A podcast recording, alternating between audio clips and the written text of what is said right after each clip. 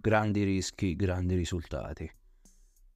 Questo dovrebbe essere il mantra per noi uomini, perché spesso noi ci prendiamo dei rischi inutili.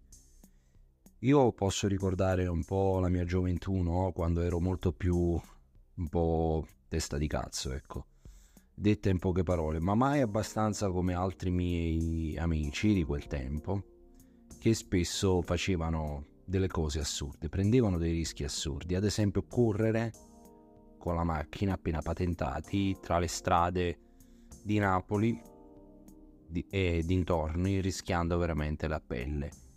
Ma la ricompensa qual era? Nulla, nessuna.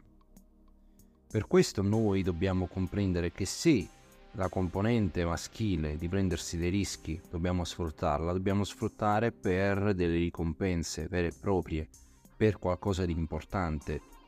Invece purtroppo eh, spesso quando siamo soprattutto giovani ci prendiamo dei rischi assurdi per dimostrare cose a noi stessi o agli altri, ma effettivamente sono bravate prive di senso.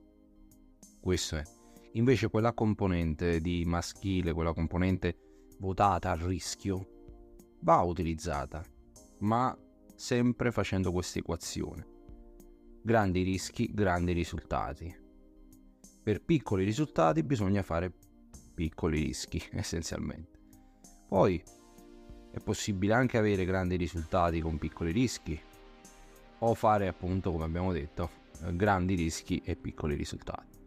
Però è importante focalizzarsi, focalizzarsi su ciò che effettivamente può essere importante senza strafare facendo cose inutili, bravate inutili, cazzate, essenzialmente che non ci portano a nulla e che invece aumentano soltanto le possibilità di, di fallire miseramente perché appunto immagina di correre su una strada trafficata facendo slalom tra le macchine e poi 10.000 volte ti va bene, una volta ti va male, ti schianti. Alla fine quelle volte che ti è andata bene hai fatto solo una bravata assurda, quelle volte che ti, quella volta che ti è andata male ti sei schiantato. Quindi invece usiamo quella componente di rischio con cognizione di causa. Ciao uomini.